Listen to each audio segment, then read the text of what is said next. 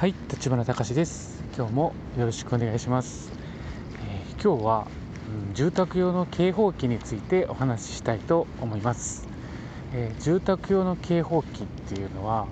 まあ、基本的には消防法なんですけども、最近の流れとしては、まあ、建築確認っていうのは設計をして、まあ、最終的には現場に検査をして、で建築基準法上問題がないかっていうのを確かめて、まあ、問題がなければ、まあ、確認済証もしくは検査後検査の時には検査済証っていうのを発行するんですけども、まあ、その時にですね、まあ、やっぱりもうすでに検査に行ってるので、まあ、他の新しい法文が出てもそのためだけに検査を行くっていうのはなかなか難しいんだとは確かに思うんですよね。なので、うん、最近はね省エネ関係とか、まあ、この今回お話しする住宅用警報器についても、まあ、他の法令なんですけども、まあ、ついでに一緒に見てよっていうことで、うん、建築基準法に乗っかってきてます。あの、まあ、そういうのを、えー、建築基準法関係規定って言ったりするんですけども、まあ、それを関係する規定なので、まあ、守ってくださいねっていう感じになってますかね。はい、ということで今日は住宅用警報器についてお話ししたいと思います。でこれね、住宅用警報器は、えー、っとこれは何年だったかな、平成じゅうはちねんもうちょっと前ぐらいかなに、えー、消防法の規定で新しくそれが出てきてですね、で新築の住宅については必ず警報器をつけてくださいねっていうことになりました。増築でも確かにじゅうにねん、平成にじゅうにねんぐらいだったと思うので、まあ、それ以降についてはですね、たとえ既存建物であってもちゃんと警報器をつけてくださいねっていうことになってます。で設置する場所なんですけども、これはうーんと、まあ、まずは当然、えー、本来の趣旨でいくと寝室に必要ですっていうことになってます。で寝室にまあ当然設置をするんですけども、まあ、もしその寝室が、まあ、いっかいだったらいいんですけども、まだにかいだった場合は、えー、避難経路ということで階段の上にもつけてくださいねっていうことになってます。なのでにかい建ての住宅にのにかいに、まあ、大体にかいに寝室があるとは思うんですけども、まあ、一般的にですね、まあ、どちらでもそれはもちろんいいんですけども、でそういった場合は、えー、と子供部屋子供の部屋とお, まあ、お父さんお母さんの寝室、まあ、大体ふたつに部屋ぐらいありますかね、まあ、に部屋さん部屋で、そこにまず警報器を壁もしくは天井につける。でそれから、えー、階段の上部につけるっていうことになってます。で当然これにかい建ての場合って言ったんですけども、さんがい建て以降になってくるとちょっとまた話が変わってきてですね、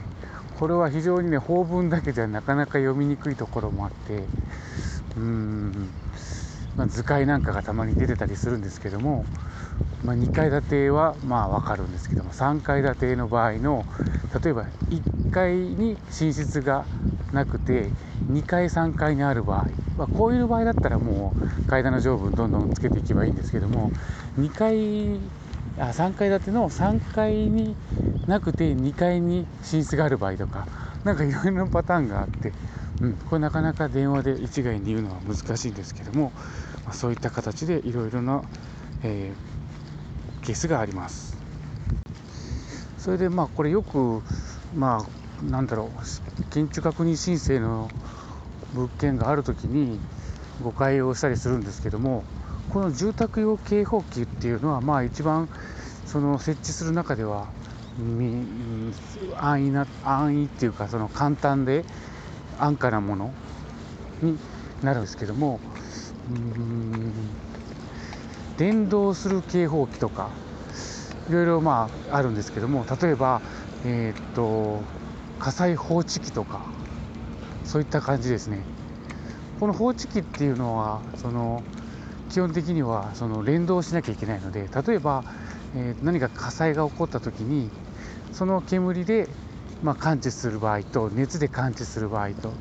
まあ、大きくに種類に分かれるんですけども、まあ、それで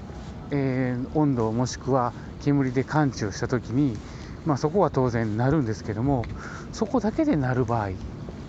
と、例えばうーんにかい建ての、えー、とにかいの寝室から火事が起こった時にそこで警報器になるんですけども、連動している場合だといっかいのもう一つの他のところとか、あの階段、まあ、階段だったらまだねそんなに大きい住宅じゃないので聞こえると思うんですけども、そういった形で連動する警報器っていうのもあります。で、えー、建築基準法の緩和規定にも最近はですね、いろいろスプリンクラーを設置したら免除されますよとか、連動した警報器だったら、えー、まあそこは免除してもいいですよっていうような規定も増えてきてですね、うん、なかなかあの複雑にはなってきてるんですけども、この警報器っていうのがやっぱりとても重要になってきてます。で、何が言いたいかというと、うん、住宅用の警報器をちゃんと、えー、住宅についてますかっていうことになりますかね。最終的には